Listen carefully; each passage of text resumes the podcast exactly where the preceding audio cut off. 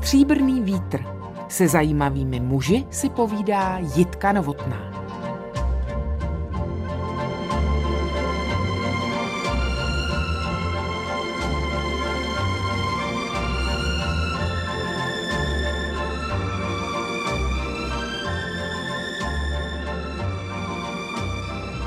Pro jedny je tvůrcem půvabných okouzlujících pohádek, pro jiné zase bláznivých komedií, pro další mistrem režie, špičkovým scénáristou anebo tím vším dohromady a k tomu člověkem, který umí své představy a nápady se vším všudy dotáhnout do zdařilé podoby a výsledku. Pan Václav Vorlíček, vítám vás. Děkuju, srdečně zdravím.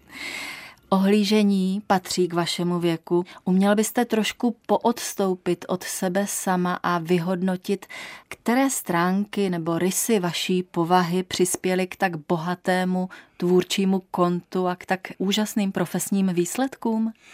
No, když točím třeba komedii, tak jsem velice žádosti v toho, aby se diváci doopravdy smáli. A to si hlídám.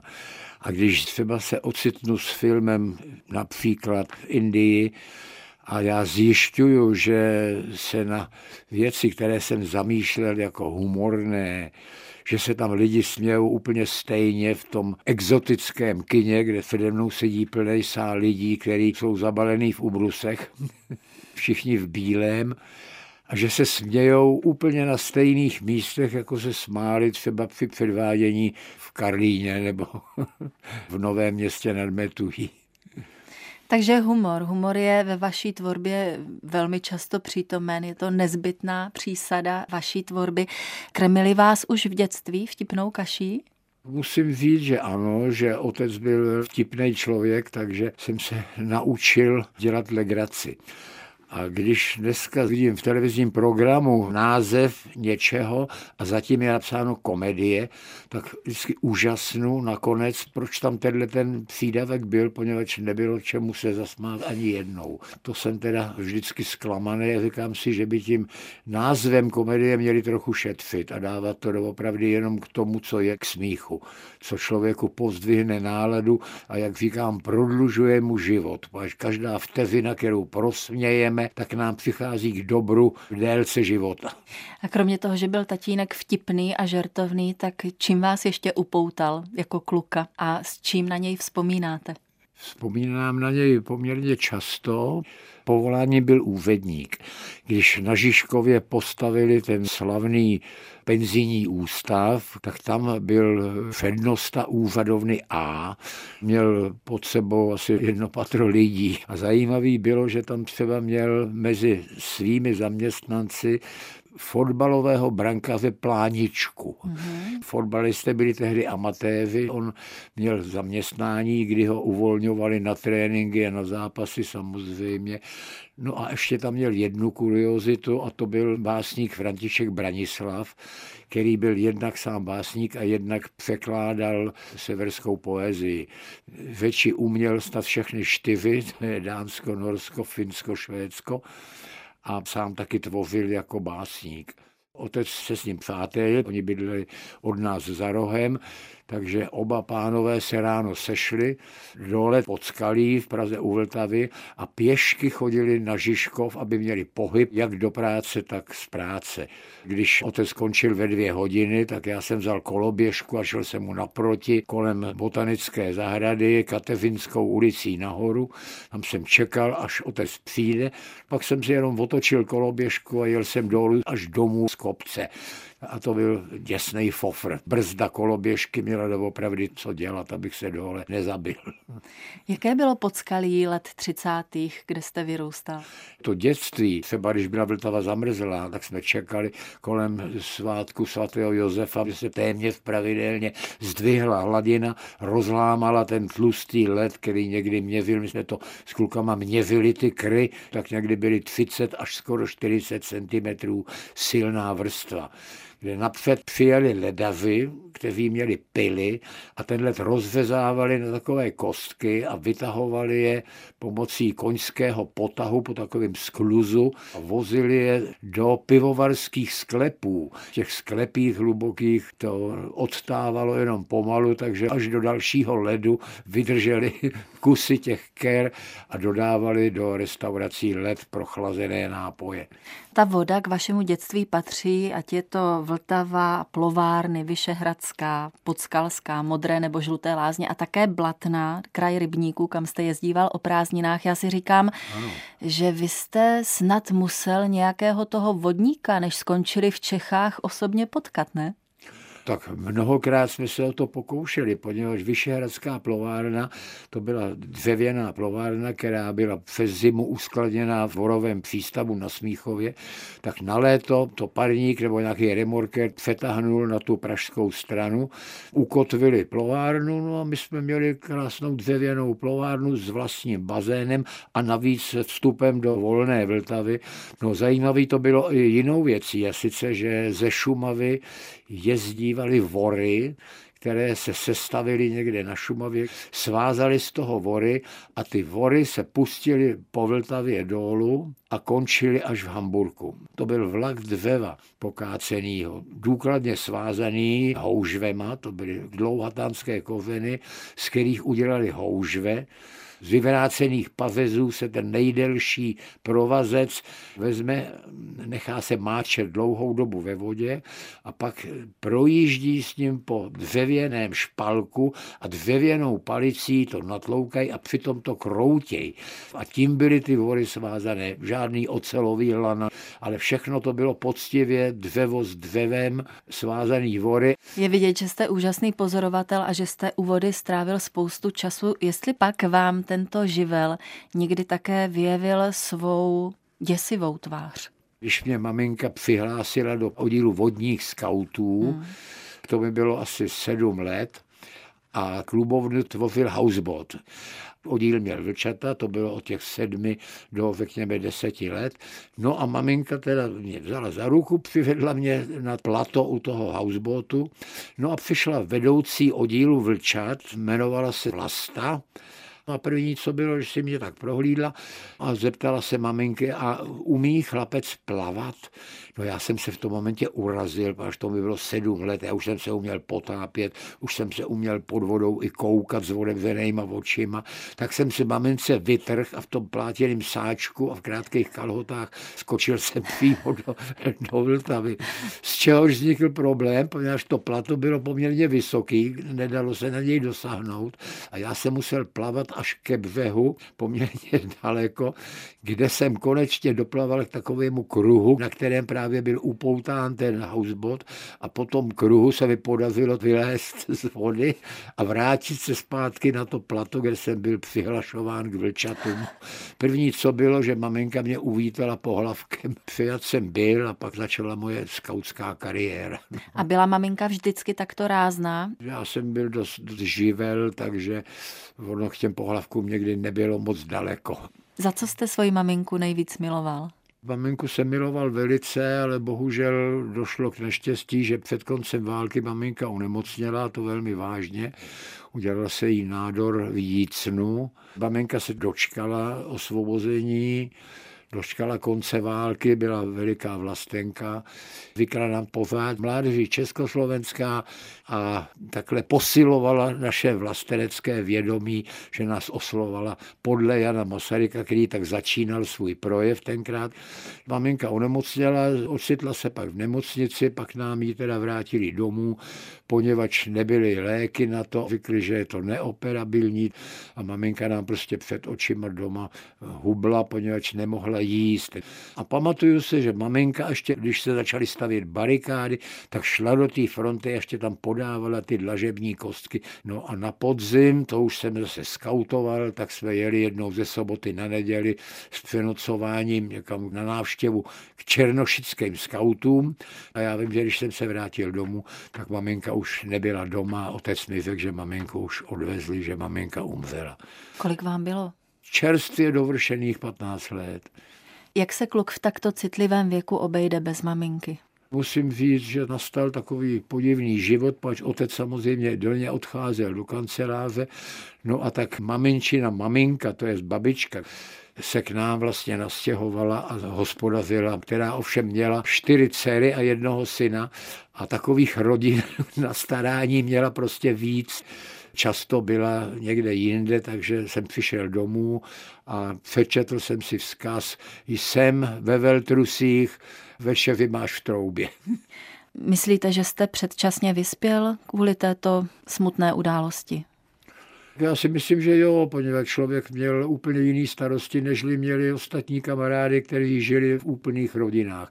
Taky mi samozřejmě přišla spousta povinností, které jsem musel plnit. Jsme měli rozdělený se sestrou všelijaký úkoly, no oba jsme samozřejmě chodili už na gymnázium, takže bylo taky dost učení a tu pomoc té babičky jsme teda velice oceňovali. Jak mi řekl můj dnešní host, poté co umřel Otakar Vávra a Jiří Krejčík, jsem nejstarším z režisérů a k tomu s vynikající pamětí a skvělými vypravěčskými schopnostmi, to dodávám já, pan Václav Vodlíček. Kdy jste začal chodit do biografu? Do biografu jsem začal chodit nepřímo, poněvadž běhala spousta zajímavých filmů, jejichž názvy mě lákali, třeba film Tři bengálští jezdci, tak na to jsem byl samozřejmě hrozně zvědavý. Takže to nepřímé sledování bylo v tom, že když jsme šli na procházku, tak otec mi vyprávěl obsahy filmů, který viděl, poněvadž sám docela pečlivě sledoval kinematografii. No a sám, sám jste zasedl kdy před tím filmovým plátnem, abyste se také pokochal barvitě vylíčenými příběhy? Tak já jsem samozřejmě toužil po tom vidět filmy, které mi ještě nepříslušely, které byly mládeži nepřístupné. Tak jsem sebral jeden otcův odložený klobouk, No a pomocí toho klobouku jsem se snažil vloudit na nepřístupná představení. Nechal jsem si kabát, nedal jsem mu samozřejmě do šatny, pod kterým ovšem byly podkolenky, nikoli na dlouhý kalhoty. A čekal jsem, až půjde větší nával lidí, třeba tři nebo čtyři, k tomu vstupnímu trhání vstupenek. Tak jsem se mezi ně zamíchal s tím kloboukem na hlavě jsem prošel, ta krempa mi kryla obličej, no a ty podkolenky pod kabátem nebyly vidět. A pečlivě jsem dbal, aby když se mi rozerne kabát, aby nebyly vidět ty nahý kolena. A jak daleká byla cesta od tohoto drobného podvůdku až na famu? Já jsem došel právě prostřednictvím skautského pátého vodního oddílu k filmování, poněvadž vedoucí Jaroslav Novák napsal námět na dobrodružný film, který se odehrával v pohraničí. Filmaři to přijali a přijeli k nám v roce 1947 na tábor. My jsme tábořili na ostrově, na Seči. Všechno jsme museli dovážet, včetně pitné vody, ale to došlo tak daleko, že jsme zjistili, že když se potopíme hodně do hloubky, usadíme se na dně, takže tu vodu můžeme pít klidně, aniž by se do toho házely nějaký pilulky. A nikdy se nestalo, že by byl nějaký průmový útok na, na skautský tábor. Takže jsme klidně požívali vodu z jezera ode dna. Věřili jsme tomu, že je prostě pitná. A vy jste těm filmařům nahlížel pod ruce, nebo jste dychtivě sledoval jejich práci a přemýšlel no, o tom, jaké by to bylo stát se jedním z nich? Samozřejmě, každý den nás pár odvolali, až nás potřebovali jako by kompars. Já jsem byl vždycky jak na gymnáziu, tak i v tom skautském oddíle, tak trošku šašek, který rád vykládal nesmyslné historky, které jsem si vymýšlel. Já jsem to filmování velice bedlivě sledoval. Dokonce můžu říct, že jsem se tak trošku svojí zvědavostí spřátelil s režisérem Machem i s kameramanem Holpuchem. A když eh, jsme měli před maturitou se přihlásit, co budeme studovat, tak jsem podle psání již zesnulé maminky měl jít na medicínu, jenomže já jsem napsal jako první famu a tu medicínu až jako druhou. S tím, že jsem šel ke zkouškám jenomže se stalo, že na poprvé mě nevzali. A to mě vypek nějakou záludnou otázkou sám rektor. A to já jsem si naštudoval předem, jak se oslovuje rektor, protože jsem věděl, že bude v přijímací komisi, tak jsem si ze slovníku dověděl, že rektor se oslovuje magnificence. tak když mi položil otázku, tak já jsem říkal, no promiňte magnificence, já jsem eh, jaksi nepostřehl smysl vaší otázky. Tím jsem ho naštval trochu, a že mi pak udělal kvížek a já jsem se na poprvé na FAMu nedostal. A šel jste na Barandov? Měl jsem ještě rok volno, tak jsem se rozhodl, poněvadž jsem měl na Barandově známý. Znal jsem režiséra, znal jsem rekvizitáře, znal jsem maskéry. Tak jsem říkal, já půjdu na Barandov, zkusit to. Šel jsem do osobního oddělení a tam mi řekli, my máme stop stav, my momentálně neberem. A v tom, a to je jeden ze šťastných okamžiků, mu prostě zazvonil telefon a on jenom něco odpovídal, říkal, počkej, Gusto, já tady jednoho zrovna mám, já ti ho tam pošlu. A tak se stalo, že já jsem byl poslán k produkčnímu Rohanovi do plné sestavy štábu filmu, který točil Martin Frič. Film se jmenoval Bylo to v máji. Taková velmi slabší agitka. Co všechno jste se při natáčení naučila, k čemu všemu jste se dostal? Tak jsem se vyptával, jak toho Macha, tak toho Holbucha na tu praxi. Oni viděli, že mám zájem a Mach mě potom pozval, když dokončoval film, tak mě pozval na Barandov. No tak jsem potom dokonce už s povolávacím rozkazem jsem šel po druhé k přijímačkám na FAMu a ty už jsem po těch zkušenostech hladce zvládnul. A byla vám potom ta škola k užitku nebo praxe na Barandově všechno zastínila? No, prosím vás, já jsem vlastně první dva roky na FAMu skoro tam ani nemusel chodit. Filmová technika a tyhle ty věci jsem všechny znal z té roční praxe na Barandově takže jsem se mohl plně soustředit na úkoly, který jsem dělal. No a když přišel takzvaný prosejvák, čili postupové zkoušky z prvního do druhého ročníku, tak v prvním ročníku nás bylo 18 a to se zredukovalo na 9 a do třetího jsme šli už jenom 4. Český rozhlas dvojka. Tři oříšky pro popelku, dívka na koštěti, jak utopit doktora Mráčka a neb konec vodníků v Čechách, kasovní trháky, výborně prodávané filmy a k ním řada dalších, jakož i televizní seriály Arabela nebo Létající čestmír. Na kontě je má dnešní host pořadu Stříbrný vítr a Jitky Novotné, pan režisér Václav Vodlíček. Kdy jste se dostal k první samostatné práci? K první samostatné práci jsem se dostal takovou úvahou. Já jsem zjistil během toho pobytu na Barandově, že režiséři vyšších věkových kategorií nechtějí točit filmy s dětmi poněvadž dítě je dítě a i když se najde talentovaný dítě, který dovede odvádět roli přijatelným nebo dokonce výborným způsobem, tak jsem si říkal, že by nebylo špatný napsat něco vysloveně pro děti a hrané dětmi. A tak jsem oslovil kamaráda, který se mnou študoval, ale študoval na dramaturgii Pepika Bruchnera, co kdyby jsme dali dohromady nějaký film. No a vznikly z toho řada debat, kdy jsme přišli k tomu, že ještě nebyla natočená žádná dětská detektivka a vymysleli jsme příběh, který se jmenoval Případ Lupínek, no a to byl první hraný film, který jsem natočil. Námět nám přijali, postupně to došlo tak daleko, že jsme napsali scénář a scénář šel do výroby. Když se jednalo o tom, kdo to bude točit, tak já jsem říkal, hele, já už mám teda diplom z FAMu, tak já bych to rád sám. Oni se trošku vošívali, no ale nakonec jsem to prosadil, že mi to dali natočit a já jsem to teda natočil jako první film. A myslíte, že je potřeba na ty děti jít nějak nějakým specifickým způsobem, nebo je prostě jenom nechat být dětmi? Když jsem potřeboval, aby se kluk rozbrečil, tak jsem doopravdy na něj musel si něco připravit. Točili jsme v exteriéru, nějaká opravna auto byla. Tak jsem musel si vymyslet, že tam někdo něco proved s nějakým autem a že byl viděný, jak to udělal on, čili jsem ho nespravedlivě obvinil. Tak jsem ho seval, že on doopravdy začal brečet. Cítil jste pocit A za viny? ním stála maminka, když mu ještě netekly slzy, tak maminka na mě udělala za jeho zády takový povzbudivý gesto, že mi naznačila, lupněte mu jednu. tak jsem mu lehkým náznakem dal takový pohlavek, kluk se opravdu rozbrečel. Takové metody slzy. jste asi nemohl uplatňovat ke svým dospělým hercům, protože jste měl skvělé sestavy. Člověk neznalý si představuje... Když někdy bych to byl rád použil i na ty dospělí, protože se mi stalo, že jsme ve filmu Kdo chce zabít Jesse pohřbívali falešného supermana, který ho šoupali do pece v krematoriu No a menší, který tam stál vedle paní Medvické, tak když se otevřely dveře a šlehaly plameny vsunovali jsme tam tu postavu na tom pojízdném lůžku do té pece, tak menších za zády paní Medvické začal najednou zpívat Letěla bělonká holubička. No a všichni herci, kteří stáli kolem paní Medvické, tak se zakousli do jazyka, aby nevyprskli smíchy to bych byl tomu Menšíkovi skutečně rád jednu vlepil, pak zkazil záběr, tak jsem říkal, no Láďo, pojedem to znova, ale laskavě upozorni kolegy, kdy zase začneš zpívat. Měl jste vlastně rád, když herci vstupovali do rolí s přiměřenou mírou kreativity a improvizace?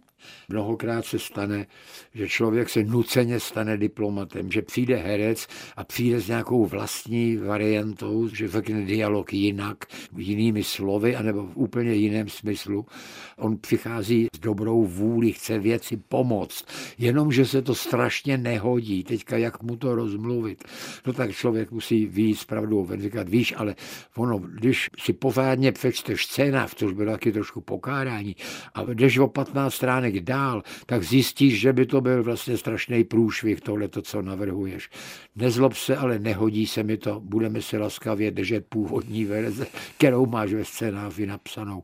Se kterými herci jste k sobě měli opravdu blízko? Byli takoví, které jste vnímal jako své životní přátele? Já myslím, že největší a nejdelší přátelství, který jsem velice málo využil, tak je s Jivinou Bodalovou, která je jako výborná kamarádka. Občas se teda výdáme, i když ne často. Velice dobrý přátelský vztah jsem měl s Menšíkem, s Jivým Sovákem jsme byli přáteleni a velice dobré a cené přátelství bylo s paní Starou Zázvorkovou. To jsme dokonce bydleli kousek od sebe, takže když nás vozili do práce a z práce, tak jsme vždycky jezdili spolu. A pak vaším celoživotním přátelstvím a tvůrčím partnerstvím jste byl propojen s Milošem Macourkem, se kterým jste se potkali, pokud vím, ve vlaku do Zlína, tehdejšího Gotwaldova v roce 1960 a tvůrčí dvojici jste tvořili až do jeho smrti v roce 2002. Bylo to zpříznění duší? My jsme si padli do noty.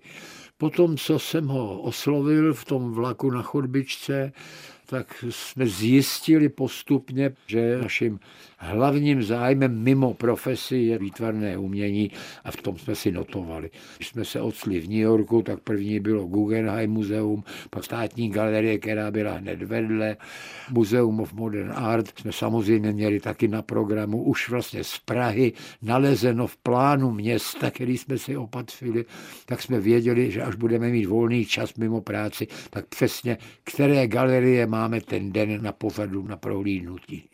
U kterého filmu jste se nejvíc vyřádili?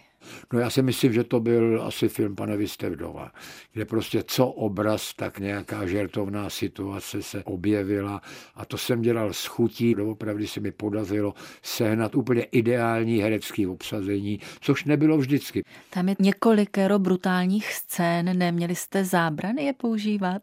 Vůbec ne, poněvadž ty brutální scény spočívaly v tom, že sice skončily smrtí nějaké oblíbené postavy, ale bylo zaručeno, že po tom, co dotyčný dokoná, takže se ozve smích z publika. Třeba jenom v Pane Viste vdova jsme zabili asi sedm lidí a to všechno oblíbené postavy. Zabili jsme takhle Hrzána, který ho měli diváci rádi. Zabili jsme dokonce i paní Keletiovou, kterou hrála Iva Janžurová.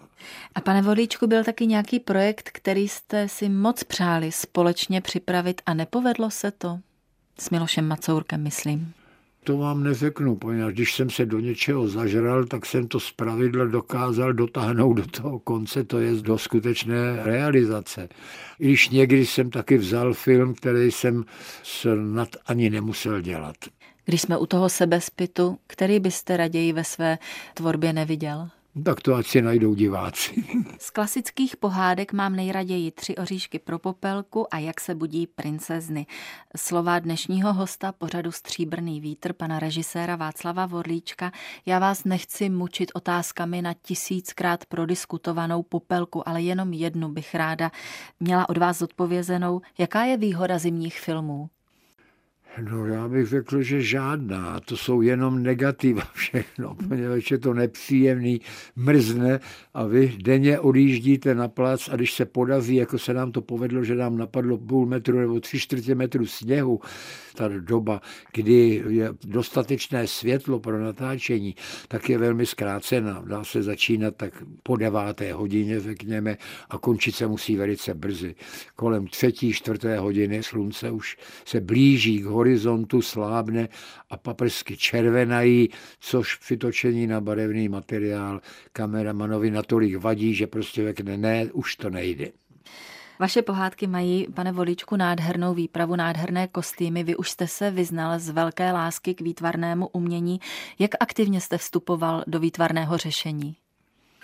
My jsme si vždycky s výtvarníkem kostýmu, s Dodou Pištěkem řekli, do které doby to dáme. V případě popelky jsme si řekli, no tak to bude taková mírně obroušená renesance mírně obroušená, říkám proto, poněvadž i ty historické kostýmy, kdy má být přesně dbáno všech regulí, kde se nesmí nic objevovat, aby nebyly vidět zipy třeba na dámských šatech, poněvadž v té době prostě zipy nebyly, tak eh, jsme si řekli, že se tam musí dostat i něco ze současné módy, aby se to líbilo současným divákům. Kdyby to byla jenom ta čistá renesance, tak by to nebylo tak líbivé. Takže jsme tam museli vždycky něco mírně ubrat a něco tam dát, co už patřilo do pozdější doby nebo dokonce přímo do současnosti. Vaše manželka Sofie byla absolventkou Umprum, byla to akademická malířka pro filmové studio Barandov, navrhovala kostýmy a scénu. S vámi spolupracovala také na několik několika filmech. Bylo příjemné potkávat se při práci? Samozřejmě, že jsme si to nosili i domů, práci, takže jsme o tom mluvili pořád a myslím, že jsme se docela shodli co se týká vkusu a co se týká stylu oblečení. A vnukla vám třeba nějaké výtvarné podněty i pro uchopení jiných filmů, na kterých nespolupracovala? Konzultoval jste s ní? Žena měla jednak vlastní práci, jsem tam dělala ilustrace nebo plagáty, taky vychovávala dcery, takže měla na krku domácnost a kromě toho vlastní práci. Takže se stalo, že se mi ten film nenabídl. Ona sama říkala, ne, to já dělat nemůžu, teďka mě vynech a nezlobila se, když jsem jí tu práci nedal. A když jsme u těch výtvarných aspektů, eh, na který film jste z tohoto hlediska nejvíc hrdý, který se vám co do výtvarného pojetí nejvíc vydařil? No, já myslím, že třeba bych tam mohl zařadit jak Popelku, tak i druhý můj nejoblíbenější film, a to je Pane Vistevdova. Také krásné hudby máte ve svých filmech, třeba právě v Popelce, kde ji napsal Karel Svoboda, nebo melodie v Arabele, které jsou opravdu neuvěřitelně silné a vstupují do povědomí velmi průrazně od Luboše Fischera. Fischer, no. Jaký máte vztah k muzice? Muzika k filmu samozřejmě patří, ale nesmí být nadužívána. Když se dívám na pohádku, během které se odspívá celkem deset písniček, tak zaprvé ty melodie jsou samozřejmě rozdílné. Jsem přesvědčen o tom, že když člověk jde z dobrýho filmu, z dobrý pohádky, takže kromě zážitků vizuálních by mu měla v uších znít hlavní melodie a to jedna jenom. Jak se to přehluší, že za jednu pohádku odposloucháme deset textů, z kterých si nejsme schopni zapamatovat ani jediný. Film, ke kterému by měli vydávat zpěvník, poněvadž jinak se to ztratí množství. A nebo práce s hudbou i při normálních zprávách dokonce je někdy, řekl bych, čuňácká přímo. Že mnohdy člověk přeslechne to, co ho zajímá v těch zprávách, poněvadž někdo tam prostě otočil pákou a pustil naprosto nevhod, zrovna hudební motiv, který přehluší to, co mě v tom daném okamžiku daleko víc zajímá, než nějaký bubny. Vy jste teď leco nastínil i k současné tvorbě. Proč nás dnes málo která ze současných pohádek chytne za srdce? Proč odcházíme z biografu nebo od televizních obrazovek s pocitem, že kolem nás prošla další promarněná šance? Je chyba u nás? Jsme přesycení? A nebo ji vidíte spíš u tvůrců? To já si myslím, že je jenom a výhradně u tvůrců Příběh se má vyprávět tak, jak ho člověk sám cítí, ale taky jak si dovede představit reakce publika předem, předvídat. Vy jste se sbíral mnoha ocenění na festivalech i uznání diváků, máte ohromné sledovanosti. Na festivalech jste byl třeba až v Indii, natáčel jste v Číně. Které z těch výprav do dalekých nebo méně dalekých končin vám utkvěly jako opravdu pozoruhodné? Kam byste se třeba ještě rád podíval? No takže bych se tam rád ještě jednou podíval, tak to zrovna ne, ale byla to návštěva Severní Koreje. A to jsme doopravdy žasli, co to je tedy za řízený režim, kde si předstírají sami sobě. Třeba jdete večer po ulici, je široká křižovatka bezvadně vyasfaltovaných ulic do absolutní roviny. Nikde není jediné auto, ale uprostřed křižovatky stojí policajtka v uniformě a vidí pomyslnou dopravu. Tam neprojede jediné auto a ona prostě mechanicky se obrací, zastavuje pomyslný provoz z pravé strany a pouští levou stranu, kde nestojí jediné auto. Vy jste také svého času měl želízko v ohni ve Spojených státech amerických. Jak se vám tam pracovalo? My jsme tam psali scénář s Macourkem a měl to být vlastně remake filmu Kdo chce zabít Jesse, protože já jsem ho tenkrát musel natočit černobíle. No a když do Prahy přijel z jednoho festivalu, kde byl film oceněn, bylo to tuším v Lokarnu, americký producent Zajímal se, kde by mohl koupit teda tenhle ten námět a vyžádal si nás k rozhovoru. Sešli jsme se s ním s pomocí překladatele samozřejmě.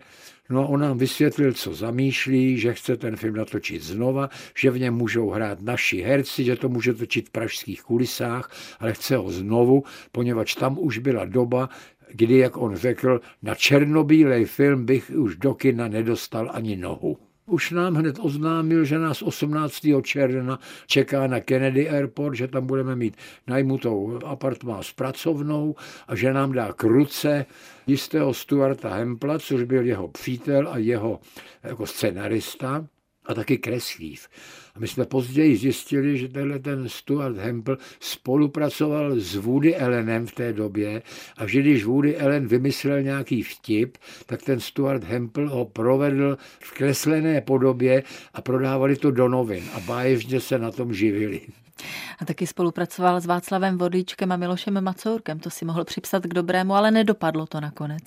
My jsme ho nechali nakonec zabít, Stuarta Hempla. To je první postava, která zahyne ve filmu Pane Vy vdov. Šiřitel humoru i fantazie, pan režisér Václav Vodlíček je hostem pořadu Stříbrný vítr.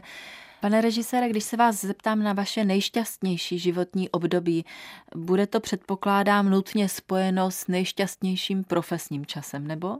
Ono to nejde dost dobře dohromady, páš to nejšťastnější profesní období, že jsem šel doopravdy z filmu do filmu a prakticky jsem nebyl doma. To bylo pořád po hotelích, po exteriérech, bydlení v hotelích a musím říct, že s tím rodinným životem to bylo dost podivný, poněvadž já jsem víc nebyl doma, nežli byl. A měl jste potom tendenci to nějak své rodině, svým dvěma dcerám vynahradit? Cítil jste nějaké třeba výčitky svědomí? No takže jsme se pokoušeli to nějak nahradit vyšetřit tu společnou dovolenou, abychom byli pohromadě a aby to bylo pokud možno nějaké zajímavé místo, aby jsme si to takzvaně užili. Do jaké míry jsou vaši potomci zasaženi a políbeni filmem, filmovým uměním? Přímo filmovým uměním ne, ale jedna vystudovala architekturu a druhá vystudovala umprum, animovanou tvorbu a vnuk se stal dramaturgem a autorem. Vyštudoval na Filozofické fakultě dějiny filmu a k tomu zkusil to taky na FAMu, na dramaturgii, poslal tam nějakou povídku a oni ho vzali, takže študoval dvě fakulty najednou. A chodí k dědečkovi na moudré rady? Povídáte si o filmu, o tvorbě, o práci? Minimálně, poněvadž on by trpěl tím, že má dědu Vorlíčka, všichni by říkali, že to je protekční. Ne, on musí všechno sám udělat. Chodí za vámi jiní mladí adepti filmařského umění? No dost často. Já jsem teda učil dlouhou dobu na FAMu a taky jsem učil z ciziny posluchače a stane se mi, že třeba mi přijde dopis z Anglie, že mi posílá svoji absolventskou práci k posouzení, nebo ze Švýcarska, nebo z Německa se mi to stane. Ale já už jsem eh, skončil učení na FAMu, poněvadž to prostě nešlo už dohromady. Já jsem doopravdy to dělal poctivě, vždycky jsem byl samozřejmě vedoucí ročníku, vybral jsem si je při přijímacích zkouškách, pak jsem je vedl pět let až do absolutoria a takových turnusů jsem prošel celkem několik, jenomže skončit filmování v 18 hodin na Barandově a jít na seminář na FAMu, na nábřeží do Lažanského paláce, no tak ono to doopravdy šlo jenom do určité míry, ale pak jsem zjistil, že to už prostě přestávám zvládat a že by buď jedno nebo druhé neslo stopy toho, že už se nedokážu úplně na to soustředit, poněvadž si toho beru moc. Takže jsem s FAMu skončil a zůstal jsem u té profese a zrovna v té době přišla zakázka na dalších 26 dílů pokračování Arabely. A když sledujete, pane režisére, práci mladých filmařů, s jakými myšlenkami pohlížíte do budoucnosti českého filmu? No já si myslím, že český film nezahyne a že se už vytváří skupina lidí, kteří ponesou dál ten prapor. Máte vy nějaké své filmařské sny, za kterými kráčíte, ke kterým se upínáte a v jejichž naplnění věříte? Jedna, který dostávám nějaké nabídky, mám taky jedno vlastní téma, poněvadž bych rád, ještě pokud vůbec budu filmovat, tak bych rád ještě jednu hodně bláznivou komedii natočil. Neprozradíte aspoň trošku z toho tématu? Ani slovem. Hrozně se krady. Tak eh, pojďme se dohodnout, že tohle poselství neučiníme tečkou pořadu Stříbrný vítr. Máte nějaké životní krédo, které vás věrně, pravdivě provází? Co se týká profese, tak eh, se vždycky snažím film natočit tak, aby byl srozumitelný pro všechny vrstvy publika. Všechny vrstvy beru od čtvrté cenové skupiny až po eh, univerzitu. Tak já věřím, že všechny tyto vrstvy byly i dnes u přijímačů, když poslouchali rozhovor s panem režisérem Václavem Vodlíčkem. Děkuji vám za to hezké setkání. Naschledanou. Děkuji, naschledanou.